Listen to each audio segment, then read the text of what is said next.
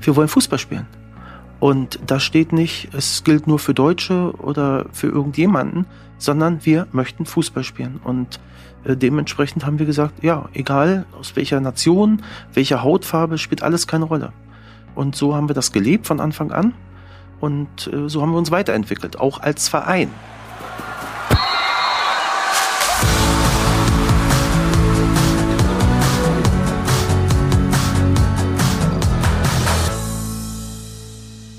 Mehr als ein Spiel.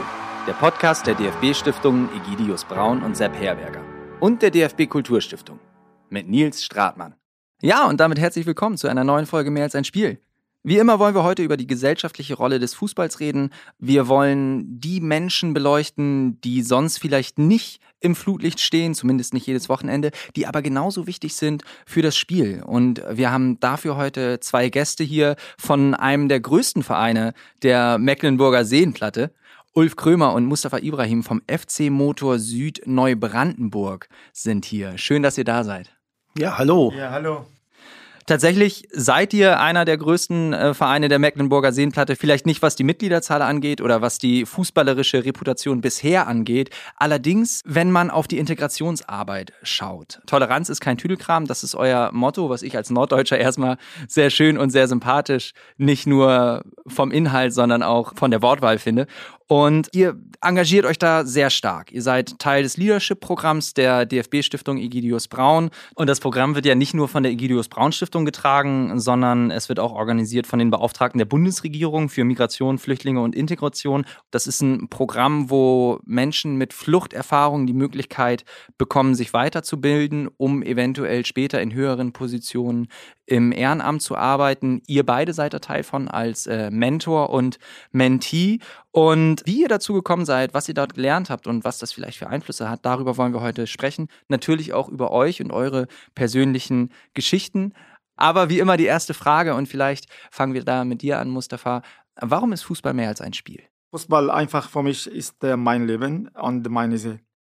Wie ist das für dich, Ulf? Du bist ja eigentlich Schwimmer und bist mittlerweile aber eben äh, Vorstandsvorsitzender des FC Motor Süd Neubrandenburg. Was ist für dich das Besondere am Fußball? Also Fußball gehört zum Sportleben für mich als Sportler äh, schon immer aus frühester Kindheit dazu. Als Hobby nebenbei von anderen Sportarten. Ich bin in der Jugend viele Jahre Schwimmer gewesen, bin dann vom Schwimmen zum Handball gewechselt, habe dann noch äh, Handball viele Jahre gespielt. Für mich gehört zum Fußball dazu, das Leben mit anderen gemeinsam gestalten eine Mannschaftssportart zu betreuen, Menschen kennenzulernen, äh, spannende Geschichten zu erfahren, Integration durchzuführen, gemeinsam mit anderen einen gesamten Verein zu gestalten und zu führen. Das sind spannende Geschichten und dazu gekommen bin ich durch meine Tochter. Menschen kennenzulernen, das ist ja wirklich, was den Sport, was Fußball an sich auszeichnet, dass es eine Plattform ist, um Menschen ganz leicht kennenzulernen, egal ob man spielt oder einfach nur drüber redet und eben ihr in eurem Verein, ihr engagiert euch da besonders stark, Fremde dazu zu holen, eine, eine Willkommenskultur zu leben. Und Mustafa, du hast es eben so einfach gesagt. Fußball ist dein Leben. Aber du bist ja 2016 nach Deutschland gekommen und bist dann auch ziemlich direkt beim Verein gelandet und hast dich da engagiert. Kannst du noch mal ein bisschen genauer beschreiben, wie du beim FC Motor Süd Neubrandenburg gelandet bist und eben was der Fußball für dich bedeutet hat in dieser Zeit, die du jetzt ja in Deutschland bist? Weil, weil Fußball ist äh, mein Beruf ist. Ich bin als äh, Sportlehrer und äh, habe ich auch Fußball als Profi gespielt nachdem ich äh, nach Deutschland gekommen bin, 2015, 2016 habe ich mit Herrn Olf kennengelernt. Danach habe ich eine syrische Mannschaften oder Asylmannschaften habe begründet bei Muttersud Verein. Danach habe ich auch weitergemacht als Trainer bei der zweiten Männermannschaft. Danach hat der Herr Olf mir gesagt, wir können das weitermachen, wir können zusammenarbeiten, damit wir auch die Spieler, die verschiedenen aus, äh, Länder Entwicklung, damit auch wir durch Sport Integration machen, die andere kennenlernen, die Kulturen, die ja austauschen oder so. Das heißt, du warst direkt auch nicht nur einer, der gekommen ist, um zu spielen, um zu trainieren, sondern Mustafa war ja, Ulf, war ja wirklich direkt eine, eine Schnittstelle auch für euch eben zu den vielen Menschen, die da kamen mit Fluchterfahrung, die noch kein Deutsch gesprochen haben. Wie habt ihr euch kennengelernt und wie wichtig wurde dann Mustafa auch schnell für euch? Ja, ist eigentlich relativ simpel und einfach. Wir hatten zu dem Zeitpunkt bereits uns für die Integration interessiert. Das heißt, wir haben im Jugendfußball schon diverse Kontakte und Erfahrungen mit integrativem Arbeiten im, im, im Bereich des Fußballs erleben dürfen. Mustafa hatte zu dem Zeitpunkt eine hobbymäßige Männermannschaft von über 20 syrischen Fußballern, die er in der Stadt Neubrandenburg trainiert hat, allerdings ohne eine Vereinszugehörigkeit, ohne eine Platznutzung, eine offizielle. Und deswegen gab es dann von Mustafas Seite auch die Kontaktaufnahme an die Stadt, dass äh, sie gerne einen Platz haben wollten, Trainingszeiten haben wollten. Und die Stadt Neubrandenburg, der Sportkoordinator der Stadt, hat sich an uns Vereine gewandt mit der Bitte, wer würde sich denn um diese syrischen Männer kümmern wollen. Und nach Rücksprache in der Abteilungsleitung, nach Rücksprache mit unseren Sportlern, äh, unseren Teams, unseren Mannschaften haben wir sofort gesagt, ja, wir sind dazu bereit. Ich habe mich dann kurz mit Mustafa getroffen. Wir kannten uns bereits vom Fußballplatz her. Mustafa hatte, wie gesagt, diese Mannschaft trainiert. Und wir haben diese Mannschaft komplett übernommen und haben dann mit dem Verband zur nächsten kommenden Saison ein Projekt gestartet und haben gesagt, wir melden genau diese Mannschaft als eigenständige äh, Mannschaft in der Kreisliga, als dritte Männermannschaft an und werden das einfach mal probieren, ob das funktioniert, ob das geht. Wussten natürlich, dass es auch Gegenwind geben wird, wussten, dass Probleme auftreten können und auch werden, aber haben uns der Sache gemeinsam gestellt. Und ja, Mustafa war extrem wichtig in diesem Verbund. Zum einen waren eben seine sprachlichen Kenntnisse so ausgeprägt, dass man auf Deutsch mit ihm reden konnte, dass man ein Sprachrohr in die Mannschaft hatte. Mustafa hat den Fußball gelebt. Er wusste auch, wovon er spricht. Mustafa hat ja, wie gesagt, nicht nur als Profi gearbeitet, sondern auch als Sportlehrer. Das heißt also, er war rund um die Uhr für den Sport, für den Verein auch da. Schlicht und ergreifend hat sich daraus nicht nur ein Trainerverhältnis gebildet, sondern eine Art Freundschaft, die wir weiterentwickelt haben. Und so wie Mustafa dann sagt, nachdem wir dann die dritte Mannschaft auf die anderen Mannschaften dann zwei Jahre später aufgeteilt haben, hat Mustafa dann mit in der zweiten Männermannschaft mittrainiert, mitgeholfen und ist jetzt der Trainer der A-Jugend äh, auf Landesliga-Ebene. Und wir freuen uns natürlich. Und dementsprechend haben wir uns ja dann auch für das Leadership-Programm angemeldet. Darüber wollen wir auf jeden Fall gleich natürlich noch sprechen. Wir wollen auch darüber sprechen, was du gerade angedeutet hast, dass es mit dem Gründen der Mannschaft erstmal Probleme geben konnte und, und Gegenwind geben konnte und den ja auch gegeben hat. Aber vielleicht erstmal nochmal zu dir, weil du es ja auch gerade gesagt hast, Ulf, zu dir, Mustafa. Du warst Profi in Syrien und hast da jahrelang in der ersten Liga gespielt. Ja. Wie kam es dann von diesem Leben als, als Fußballprofi hin zur Flucht aus Syrien nach Deutschland? Ich habe in Syrien Sporthochschule studiert da auch habe ich alles Fußballer, Profi-Fußballer, die erste Liga, zweite, dritte Liga gespielt. Da habe ich als äh, Sportlehrer auch äh, fast 15 Jahre oder 16 Jahre gearbeitet. 1998 habe ich auch als Profi in Libanon auch gespielt, die zweite Liga. Wie kam aber dann dieser Bruch, dass du Syrien verlassen musstest? Nach dem Krieg äh, 2012 in der Türkei geflüchtet. Insbesondere bin ich Kurd da kann ich auch nicht leben und da wollte ich meine Familie auch unterstützen. Deswegen bin ich zuerst alleine in der Türkei geflüchtet. Nach einem Jahr auch meine Familie auch in der Türkei auch gegangen. Da habe ich auch vier Jahre habe ich gewohnt in der Türkei. Ja, aber in der Türkei auch das Leben auch ein bisschen schwer ist wie, wie Syrien auch. Da steht auch ein Rassismus der, die, zwischen den Kurden und die, die Türken. In der Türkei 2012, 2013 dürfen nicht die Kinder, die syrischen Kinder zur Schule gehen. Das ist eine Grund von mich, damit ich nach Deutschland geflüchtet. Ja, 2015 bin ich nach Deutschland gekommen oder geflüchtet. Nachdem ich nach Deutschland gekommen bin, fast einem Jahr und die, Familie, meine Familie jetzt hier in Deutschland auch, Natürlich, wir sind zufrieden hier in Deutschland und wir bedanken alle, die uns äh, geholfen haben. Also der Krieg begann in Syrien und das hieß für dich und deine Familie, dass ihr flüchten müsst. Ja. Du bist dann nach, in die Türkei geflüchtet.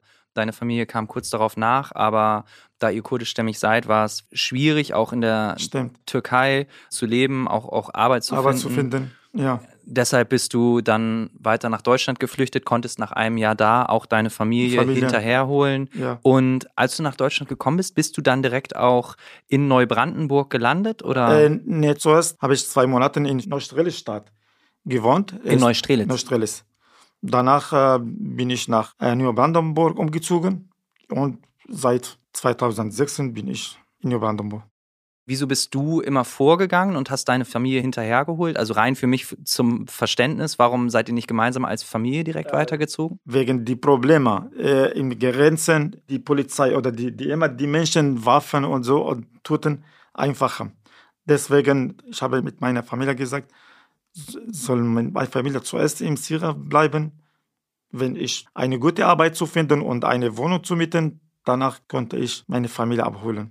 Ja, Okay. ich habe zuerst habe ich Auf allein- sichereren Wegen ja, dann stimmt, abholen. Ja, stimmt, ab Sicherheit. Ja, natürlich, wenn man nach Deutschland flüchten oder fahren oder gehen, muss er zuerst mit, äh, mit Schlauchboot fünf oder sechs Stunden in dem Meer mit dem Meer fahren oder segeln. Ne?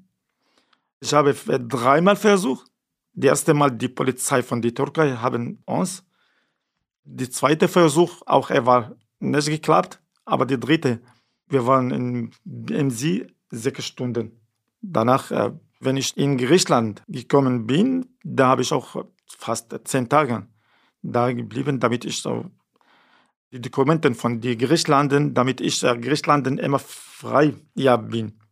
Von Griechenland nach äh, Max- Maxonien, manchmal äh, zu Fuß, manchmal mit dem Zug, manchmal mit dem Auto.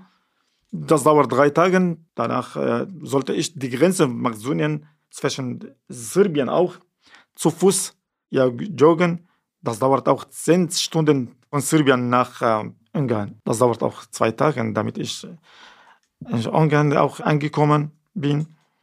Danach habe ich auch Geld bezahlt von den die Menschen, die wissen, welchen Weg kann ich äh, nach äh, Österreich, durch Österreich nach Deutschland. Das dauert fast 20 Tage oder 25 Tage, damit ich nach Deutschland gekommen bin. Das alles war in, in dieser Zeit 2014, 2015, Ja, 2015. bist du dann angekommen, 2016 Ja, mm. in Neubrandenburg gelandet. Also ihr wart dann als Familie in der Türkei, Eine, ja. aber es war schwer Arbeit zu finden. Deine Kinder konnten nicht zur Schule gehen, deshalb habt ihr entschlossen, dass du wieder vorgehst nach Deutschland. Du hast drei Versuche gebraucht, um mit dem Schiff überhaupt nach Griechenland zu kommen. Mhm. Sechs Stunden im Schlauchboot, zweimal hat dich die Polizei abgefangen und hat ja, dich stimmt, zurückgeschickt. Ja, mm. dieser Weg dann übers Land, viel zu Fuß, manchmal mit Glück Manchmal, mit Auto, manchmal, manchmal mit dem Zug, Schleuser bezahlen, um die richtigen Wege zu erfahren. Also diesen ganzen Weg hast du auf dich genommen, ja. bist dann in Neustrelitz Neustrelitz. gelandet. Nach einem Jahr konntest du deine Familie zu dir holen und ihr seid nach Neubrandenburg gekommen.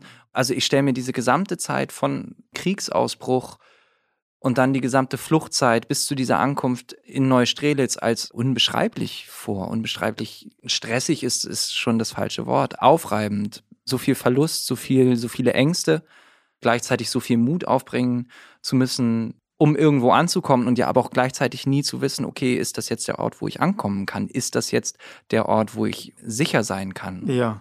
Und gleichzeitig hast du diese Energie aufgebracht. Du bist in Neustrelitz gewesen, hast sofort eine Fußballmannschaft gegründet und bist dann ja eben auch an Motor Süd, an den Verein gekommen. Woher hast du diese Energie genommen, diesen Verein direkt zu gründen? Oder war es eher so, dass du das brauchtest, um Energie zu bekommen? Also der 2016 haben wir einen äh, syrische Verein begründet.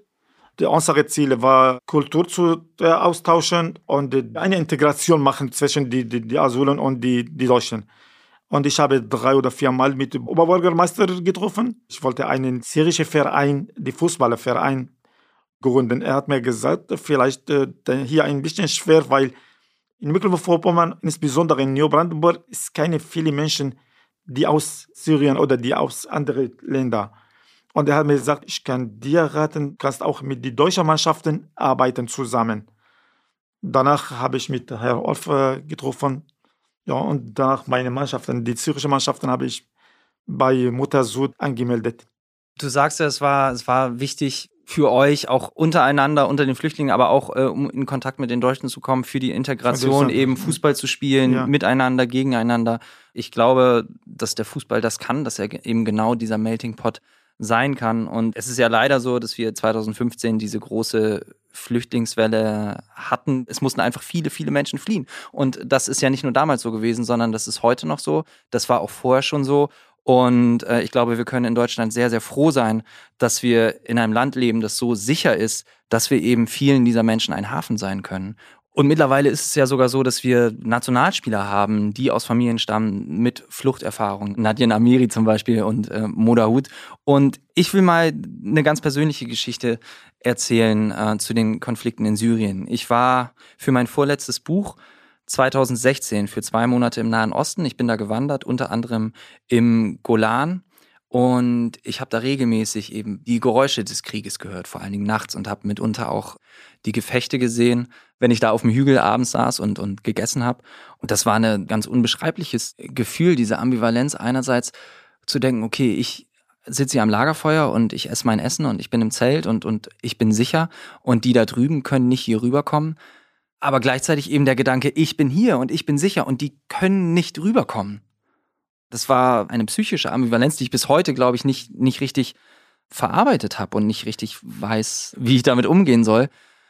Vielleicht auch deswegen bin ich so unglaublich glücklich, dass wir in Deutschland in einer Region leben, die eben so wenig Krisen hat, die nicht gefährdet ist von Kriegen, von Verfolgung, die glücklicherweise fast keine Naturkatastrophen hat, vor denen wir Angst haben müssen. Und genau deshalb finde ich es eben so unglaublich wichtig, auch da dann dieser sichere Hafen zu sein für Menschen, die ankommen. Und ich habe das Gefühl, einerseits braucht es natürlich Strukturen für das Einkommen und es braucht Kontakte, Berührungspunkte, das, was du ja auch gerade angesprochen hast, Mustafa, und gemeinsame Erinnerungen. Und ich habe vorhin ja schon Modaoud erwähnt, der aus einer Familie stammt mit Fluchterfahrung. Und wir haben mit ihm darüber gesprochen, wie das eigentlich war in seiner Anfangszeit. Deutschland hat mir eine Tür geöffnet, wo ich halt frei auf spielen kann und äh, Fußball ist mein Leben. Es hat so angefangen, dass ich äh, im Kindergarten immer mit Fußballschuhen ankam und dort äh, alles kaputt geschossen habe. Und dann hat die Erzieherin meinen Vater gebeten, kannst du den Jungen bitte irgendwo anmelden? Hier haben wir einen Verein, SC Gemeinde Reusrad und es wäre gut für den Jungen, wenn er ein bisschen Auslauf kriegt. Ja, und so kam es. Dann hat meine, mein Vater mich dort angemeldet und dann hatte ich dort immer Training. Und in der Zeit waren nicht so viele Leute geflüchtet, also waren nicht so viele Flüchtlinge dort oder wie man das sagt jetzt heutzutage, aber ich glaube, ich war der einzige Ausländer. Aber man kriegt es halt nicht so mit als junger Spieler oder als junger, junger Mensch, diese Integration oder sonst was. Du, du bist einfach drinnen. Und ich glaube, das macht den Fußball so stark, dass man gemeinsam Erfahrungen macht, gemeinsam Erinnerungen teilt und dadurch eben zu einer gemeinsamen Identität kommt. Und euer Verein, ich habe es schon eingangs gesagt und wir haben es ja auch mehrfach jetzt angesprochen, Motor Süd macht da ganz vorbildliche Arbeit. Ihr habt äh, zweimal den Integrations- und Vielfaltspreis vom Landesfußballverband Mecklenburg-Vorpommern schon gewonnen. Ihr habt die Sterne des Sports in Gold vom DOSB bekommen. Und ihr hattet ja auch schon immer viel Kontakt mit der DFB-Stiftung Igidios Braun. Ihr wart bei Willkommen 1 zu 0 und Willkommen 2 zu 0 dabei. Und du hast es ganz am Anfang gesagt, Ulf, ihr hattet immer schon das Interesse, euch integrativ zu engagieren. Und das hast du so dahergesagt, aber das ist ja nichts Selbstverständliches. Woher, woher kam dieses Interesse nicht nur bei dir, sondern auch beim gesamten Verein? Als wir dort in dem Verein begonnen haben, war es bei uns im Verein so, dass der Mitgliederschwund enorm war, dass es durch verschiedene strukturelle Situationen kaum noch Fußballer gab und auch bei uns war es so, dass durch den Weggang von mehreren Spielern wir sehr wackelig waren, in der kommenden Saison wieder eine vollwertige Mannschaft personell auf den Platz zu bringen. Und genau in diesem Moment ist diese Flüchtlingskrise, so schlimm sie war, passiert. Es gab Interessenten, die einfach bei uns sich gemeldet haben, die Fußball spielen wollten. Wir haben dort sofort Kooperation mit dem ASB und mit der AWO in Neubrandenburg zusammengearbeitet haben relativ zügig elternlose jugendliche Spieler bei uns im Verein begrüßen und aufnehmen dürfen, hatten dafür offene Trainer, offene Mitspieler, die in den Mannschaften keine Probleme damit hatten, sich dem zu öffnen, zu stellen. Und so, wie du das vorhin schon gesagt hast, vermag sich das von uns auch keiner vorzustellen, was die eigentlich durchgemacht haben. So wie Mustafa auch das beschrieben hat, wie er geflüchtet ist von der Türkei hierher über diese Balkanroute. Ich glaube, das wünscht sich keiner von uns. Das wünscht sich erst recht keiner von uns für unsere Familien, für unsere Frauen, für unsere eigenen Kinder. So war das bei uns, dass im Verein eine sofortige Willkommenskultur, äh, will ich das mal sagen, vorhanden war und wir das gemeinsame Ziel verfolgen konnten. Und das gemeinsame Ziel war laut unserer Satzung, wir wollen Fußball spielen. Und da steht nicht, es gilt nur für Deutsche oder für irgendjemanden, sondern wir möchten Fußball spielen. Und äh, dementsprechend haben wir gesagt, ja, egal aus welcher Nation, welcher Hautfarbe, spielt alles keine Rolle. Und so haben wir das gelebt von Anfang an. Und äh, so haben wir uns weiterentwickelt, auch als Verein. Und dank an Mustafa und die syrische Mannschaft, äh, die ihr dann ja auch in den Spielbetrieb geschickt habt. Und ihr habt es beide schon angedeutet. Ihr habt damit gerechnet, dass Gegenwind kommt und dass Probleme kommen. Könnt ihr das nochmal genauer beschreiben, wie denn dann diese, diese erste Saison gelaufen ist? Also es wurden unsere Spieler beschimpft mit rassistischen Parolen, die in vielen, vielen Gegenden stetig da waren. Das mussten die Jungs dann auch aushalten. Und damit meine ich jetzt nicht, dass unsere Fußballer, dass alle syrischen Fußballer Waisenknaben waren. Ganz im Gegenteil, das ist nicht so. Und wir wussten auch, dass wir natürlich dort auch viele Gespräche führen müssen. Wir wussten aber auch, dass unsere Spieler viel aushalten müssen, verbal von außen wenn man in der Situation ist, dann, dann muss man das irgendwie aushalten. Aber sowas darf nicht sein. Ja, da bin ich komplett oder da sind wir alle komplett bei dir. Nur in der Situation muss man es aushalten auf dem Platz. Man muss es sich im Nachgang nicht gefallen lassen. Da hast du vollkommen recht. Mhm. Und das waren eben diese Thematiken, die wir immer wieder angesprochen haben. Und dort ist es so, dass wir teils massive Unterstützung bekommen haben, gerade insbesondere von unserem Landesfußballverband, der uns dort immer wieder motiviert hat, immer wieder Unterstützung zugesichert hat. Aber von anderen Verbänden etc. hätten wir uns vielleicht auch ein bisschen mehr Unterstützung gewünscht, was dann halt nicht war auch klarere Ansagen, dass ja, eben korrekt. das, also das korrekt. eine ist euren Verein anzuschauen, das andere ist eben auf die Vereine zu schauen oder die Mannschaften zu schauen, die sich da eben fehlverhalten haben, dass ja. es da eine klare Ansage gibt und eine klare Bestrafung. Also das möchte ich hier auch ganz ja. klar und deutlich so sagen, dass man das in der Situation, klar muss man es aushalten, aber es darf nicht sein, dass das auf unseren Fußballplätzen passiert und dass Vereine, Verbände, Mannschaften so etwas zulassen. Das geht nicht. Fertig. Richtig. Punkt. Ja, das ist, ist auch so. Wichtig war ja für uns, dass wir ein Miteinander schaffen. Und deswegen haben wir das auch vertieft. Wir haben die Jugend äh, aufgenommen, die Kinder von unseren syrischen Fußballern, damit wir für die Gesellschaft ein gemeinsames Zusammensein schaffen. Deswegen haben wir das getan, um zu verbinden, so wie Mustafa das vorhin schon sagte, die verschiedensten Kulturen, aber auch um unseren Verein zu stärken, personell mitgliedermäßig, dass wir fußballerisch uns auch weiterentwickeln, was wir auch dadurch gemacht haben, weil es sind viele, viele Talente dabei. Tolle Talente, tolle Kinder, tolle Jugendliche. Schluss letztendlich sind wir alles nur Fußballer. Das ist natürlich dann auch schon hart, diese Mannschaft zu melden und sportlich eigentlich erfolgreich zu sein, aber dann aufgrund von Rassismus die Mannschaft zurückziehen zu müssen. Trotzdem ist es glücklicherweise so, dass sowohl du, Mustafa, als auch der ganze Verein nie aufgegeben haben, sondern dass ihr weiter integrativ gearbeitet habt und eben auch gezeigt habt, ey, wir machen hier gute Arbeit und die Leute, die hier gekommen sind, die sind nicht nur gute Fußballer, das sind auch gute Menschen. Und da seid ihr jetzt auch gerade dabei, das Ganze nochmal auf eine höhere Ebene zu bringen, weil das eine ist eben Spieler sich ranzuholen und Trainer vielleicht sich ranzuholen. Jetzt seid ihr in diesem Leadership-Programm der DFB-Stiftung Egidius Braun, wo es darum geht, Menschen mit Fluchterfahrungen anzulernen und ihnen verschiedene Fertigkeiten beizubringen, damit sie auch in höheren Positionen im Ehrenamt, in Vereinen, in Verbänden arbeiten können und so eben das ganze, das gesamte Ehrenamt diverser machen können. Eben nicht nur auf dem Platz, sondern auch neben dem Platz diversere Strukturen zeigen können. Wie seid ihr denn zu diesem Projekt gekommen und was macht ihr da genau? Also zu dem Projekt gekommen sind wir durch die Social-Media-Seiten des Landesfußballverbandes Mecklenburg-Vorpommern und der Egidius Braun Stiftung direkt. Wir haben das Programm für sehr interessant für uns erachtet. Das hat einfach den Hintergrund, dass wir ja nicht nur Mustafa als Trainer bei uns haben, der sich weiterentwickeln möchte, sondern wir haben noch diverse Jugendmannschaften, wo ausländische Trainer und Betreuer mitfungieren. Wir haben Schiedsrichter mit ausländischen Wurzeln. Wir haben das also in unserem gesamten Bereich, in unserem Verein, in allen Strukturen.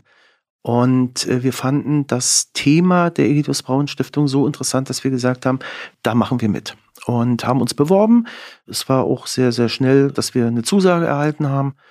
Für uns ist das wichtig, dass das nicht nur eine Geschichte ist zwischen Mustafa und mir oder für Mustafa, sondern auch eben halt für alle Trainer bei uns, wo wir diese Sachen weitergeben können, wo wir intern äh, weiterbilden können. Es ist eine spannende Geschichte. Sie hat Riesenspaß gemacht. Ich hoffe, sie wird auch erfolgreich beendet. Und ich habe mal ein bisschen in das Programm äh, reingeguckt und ich fand gerade bei den zweiten Workshops einen Satz ganz interessant, wo es um das Thema Selbstmanagement und Führung ging lerne erst dich selbst zu führen, bevor du andere führst. Fand ich einen schönen Satz und einen schönen Gedanken. Und vielleicht insgesamt die Frage an dich, Mustafa. Also das, das ganze Programm läuft ja gerade noch, aber was hast du bisher schon daraus mitgenommen? Für mich äh, die Menschen kennenlernen, die Erfahrungen äh, oder die Informationen zu sammeln. Ja, bis jetzt äh, bin ich zufrieden für dieses Leadership-Programm. Und du engagierst dich ja jetzt nicht nur seit dem Programm, sondern eben seit fünf Jahren schon wirklich in diesem ganzen Bereich sportliche Integration, Fußball und Integration. Und du hast sehr, sehr, sehr, sehr, sehr viele positive Erfahrungen gemacht. Du hast auch einige negative Erfahrungen machen müssen. Was glaubst du, was würdest du dir wünschen, was braucht es, damit Integration in Deutschland noch besser gelingt? Das Ziel von unserer Integration oder Sportintegration, damit wir die, die Kinder, die Talente Kinder, die Talente Fußballer entwickeln und transferieren die Spieler mit der großen Liga oder äh, mit der großen Mannschaften spielen sehen. Also für dich geht es darum, eben nicht nur, nicht nur, nicht nur die Integration in den Verein zu kriegen, sondern da tatsächlich auch die Talente zu entwickeln ja. und so eben rauszutragen an die großen Profivereine, um ja vielleicht auch Vorbilder zu schaffen. Stimmt. Und eben zu sehen, man kann das schaffen, so wie ein Nadine Amiri, so wie ein Mo also, Daoud da eben ja. auch einfach Vorbild sein kann, was ja eine unheimliche Kraft ja. sein kann.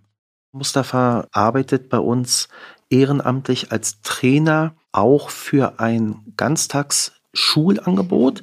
Äh, wir arbeiten also mit mehreren Schulen, regionale Schulen bei uns in der Stadt Neubrandenburg zusammen. Und in einer Schule am Lindetal in der Oststadt ist Mustafa mit als Hauptverantwortlicher vor Ort. Das ist eine Schule mit einem hohen Migrationsanteil. Und Mustafa hat dort natürlich auch genau das, was er jetzt sagt. Dort fungiert er mehr als Lehrer, Trainer sozusagen, ist für die Kinder auch Ansprechpartner. Die Kinder selber sagen, sie freuen sich, wenn Mustafa da ist, aufgrund der sprachlichen Situation, dass sie mhm. äh, sich auch mal den einen oder anderen Rat von Mustafa holen können. Mustafa ist sehr, sehr angesehen dort, sehr geachtet und macht aber auch diesen Unterricht toll. Dort findet die Integration alleine in der Schule tagtäglich dann halt somit auch statt. Ja, und das ist ja tatsächlich noch ein Aspekt, in dem du dich engagierst. Wo willst du denn noch hin? Was sind denn für dich deine Ziele, Mustafa, im Verein oder generell ja hier in Deutschland? Das erste meine Ziel finde ich, meine Verein oder meine der Muttersudverein in andere Liga spielen. Ja, zum Beispiel das dritte oder zweite Regionalliga, warum nicht? Aber die persönliche Ziel, die B-Lizenz bekommen, danach A-Lizenz. Also Trainer B-Lizenz, Trainer A-Lizenz. Ja, also ihr seid hier komplett in Deutschland angekommen. Ihr wollt hier weiter angreifen im, im Fußball, im Leistungsbereich. Ja. Auf jeden Fall ist es tatsächlich so, du bist jetzt fünf Jahre hier, deine Familie ist bei dir. Wenn ihr an Deutschland denkt, ist das eure Heimat? Ja, natürlich ist jetzt meine Heimat. Ja, wenn jetzt äh, die sagen, äh, die syrische Sicherheit und äh, wir nach Syrien zurückfahren oder hier bleiben, natürlich Deutschland ist meine Heimat und bleibe ich hier. Also ein leuchtendes Beispiel dafür, wie der Fußball helfen kann anzukommen irgendwo, wie er einen Ort zu einer Heimat machen kann, wie er bei der Integration helfen kann. Und Ulf, du hast ja auch an dem Integrationskonzept vom DFB mitgeschrieben. Ne? Wie ist das denn entstanden? Wir hatten einen Kontakt über den Landesfußballverband bekommen, die Anfrage, ob wir bei dem DFB-Integrationskonzept mit dran arbeiten würden. Natürlich haben wir das gerne angenommen. Zusammen mit denen haben wir dann am Tisch gesessen und haben über Integration gesprochen, wie man das verbessern kann, wie man was verändern kann. verschiedene Gedanken zusammengetragen und daraus entstanden ist ja, ging ja durch Gesamtdeutschland, alle Verbände hatten das gemacht und am Ende ist dann das Integrationskonzept daraus entstanden, was der DFB jetzt ja auch veröffentlicht hat und das hat natürlich riesen Spaß gemacht. Das eine ist, dass sowas auf dem Papier entsteht. Das andere ist, dass es dann natürlich auch engagierte Menschen gibt, die das umsetzen. Gibt es etwas, was ihr euch vom DFB wünscht, was vielleicht noch helfen könnte, diesen ganzen Integrationsprozess gerade im Amateurbereich eben noch voranzutragen, es leichter zu machen, den Menschen teilzuhaben? Natürlich wünscht man sich gerade als kleiner Verein, so wie wir, noch deutlich mehr Unterstützung. Und diese Unterstützung nicht nur durch Worte von Seiten des DFBs, sondern mehr durch Taten. Wir würden uns wünschen und haben jetzt auch den Kontakt gesucht, dass wir auch mal den Integrationsbeauftragten des DFBs bei uns in Neubrandenburg besuchen und begrüßen dürfen. Da stehen wir momentan gerade im Kontakt, dass das organisiert wird. Aber wir würden uns auch äh, noch weitere Sonderprogramme des DFBs wünschen, die uns unter die Arme greifen. Da geht das zum Beispiel los mit Dingen, wenn man sich um Integration kümmert, sind das viele, viele Menschen, die zu uns kommen, die zum Beispiel keine eigenen Fahrzeuge haben, gerade wenn sie kommen. Wenn ich in einem Verein bin und habe aber keinen Firmenvereinsbus und ich muss mit den Kindern, Jugendlichen zu spielen, dann würde ich mir vom DFB Unterstützung wünschen in Form von Nichtstellung von kostenlosen Fahrzeugen, sondern vielleicht Umstellung von Sonderkonditionen, die der DFB mit Sicherheit besser aushandeln kann als ein kleiner Verein. Und das waren zum Beispiel auch solche Thematiken, die ich in diesem Konzept vorgeschlagen habe, mit ausgearbeitet habe, weil um diese Dinge geht es. Es geht um Dinge, wo die DFB, Egidus Braun Stiftung und der Landessportbund uns unterstützt mit der einen oder anderen Bekleidungsmisere am Anfang, aber vom DFB nicht. Und das sind Dinge, die man besser machen kann und die wir uns auch wünschen würden vom DFB. Damit wir dort ein bisschen mehr Öffentlichkeitsarbeit machen, dass wir das weiter raustragen, dass wir eine Stimme haben, so wie du das gesagt hast, Toleranz ist kein Tüttelkram. Das war für uns ein Slogan, das war in Zusammenarbeit auch mit dem Landesfußballverband MV ist dieser Spruch entstanden und auch dieses Banner. Genau aus diesem Grunde haben wir auch unseren eigenen Podcast. Stimmt, ihr habt einen sehr, sehr schönen eigenen Vereinspodcast, Flucht und Fußball, Fluff. Kurz, kann man gerne mal reinhören. Den Link findet ihr in den Show Notes, wenn ihr Lust drauf habt. Also ja, ihr macht da sehr, sehr viel und das, was du gerade gesagt hast, das ist ja auch eine ganz klare und einfach umzusetzende Handlungsanweisung. Mal gucken, was draus wird. Ich glaube, wir würden uns hier alle wünschen, die hier am Tisch sitzen, dass man sowas eben möglich machen könnte. Jetzt ist es natürlich gerade so, wir gucken auf ganz andere Probleme, die auf uns zukommen. Wir haben eine vierte Welle Corona, die kommt. Bei mir in Sachsen, ich lebe in Leipzig, ist es jetzt schon so, dass der Amateursport nicht mehr stattfinden kann. Mustafa, wie hast du denn den Lockdown erlebt, als ihr keinen Sport machen konntet? Und mit welchen Gefühlen schaust du jetzt auf den möglichen kommenden Lockdown? Zurzeit äh, ist wichtig, wenn man immer gesund ist da oder bleibt. Für mich ein bisschen schwer, wenn ich immer zu Hause bleibe wegen Corona oder Lockdown. Auch wenn die Spieler einfach zu Hause bleiben. Ne? Ja, ich glaube, nachdem wir das letzte Mal hier einen sehr launigen Talk hatten mit der Autoren-Nationalmannschaft, haben wir heute nochmal sehr intensiv gemerkt, wie der Fußball helfen kann bei der Integration, wie er Identität stiften kann und wie wichtig es auch ist, dass es Menschen gibt, die genau dafür arbeiten. Menschen und Vereine, die sich für Integration, für das Gelingen eines gemeinsamen Sports, eines gemeinsamen Erfolgs einsetzen und dass es da natürlich und leider mitunter Gegenwind gibt, dass es Probleme gibt, aber dass es sich lohnt zu arbeiten, dass es sich lohnt zu kämpfen und dass es da umso wichtiger ist, eben dabei zu bleiben. Ich glaube, wir haben selten eine Folge gehabt, in der so deutlich wurde, wie sehr der Fußball mehr als ein Spiel ist, wie viel mehr als ein Spiel er eigentlich ist. Insofern vielen Dank an euch beide. Vielen Dank, dass ihr hier wart und eure Geschichten geteilt habt. Vielen Dank an euch, dass wir hier heute sein durften, dass wir gehört werden, dass wir das auch mal aus unserer Sicht so schildern konnten. Wir sind hoffnungsvoll äh, für die Zukunft und freuen uns gemeinsam im Verein mit allen, dass wir das so gut gemeistert haben und auch hoffentlich weiter meistern werden. Ja, äh, ich bedanke mich auch für äh, die Einladung. Ich bin sehr froh, Sie kennengelernt. Kann ich nur zurückgeben. Und natürlich ist es wie immer so, wenn ihr mehr wissen wollt über die DFB-Stiftung Egidius Braun, über das Leadership-Programm oder natürlich auch über den FC Motor Süd Neubrandenburg, dann findet ihr dazu alle Links in den Show Notes. Und ja, wenn ihr jetzt Lust bekommen habt, euch noch mehr mit mehr als ein Spiel auseinanderzusetzen und noch mehr Aspekte dieses Meers kennenlernen wollt, dann schaut gerne mal in die anderen Folgen rein. Wir haben eine sehr, sehr schöne Reportage gemacht über die Blindenfußballmannschaft des BVB und die Blindenfußball-Bundesliga. Wir haben einen sehr launigen Talk mit der Autoren-Nationalmannschaft gehabt. Ich habe es gerade gesagt, Lukas Vogelsang war zu Gast, Moritz Rinke, Andreas Merkel.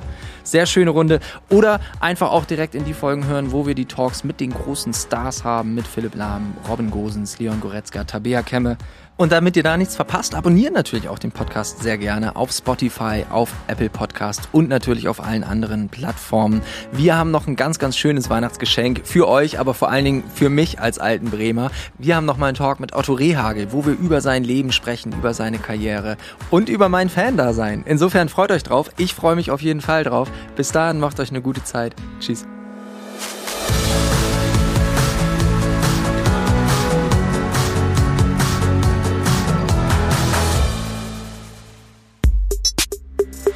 Mehr als ein Spiel, der Podcast der DFB-Stiftungen ist eine Produktion von Maniac Studios.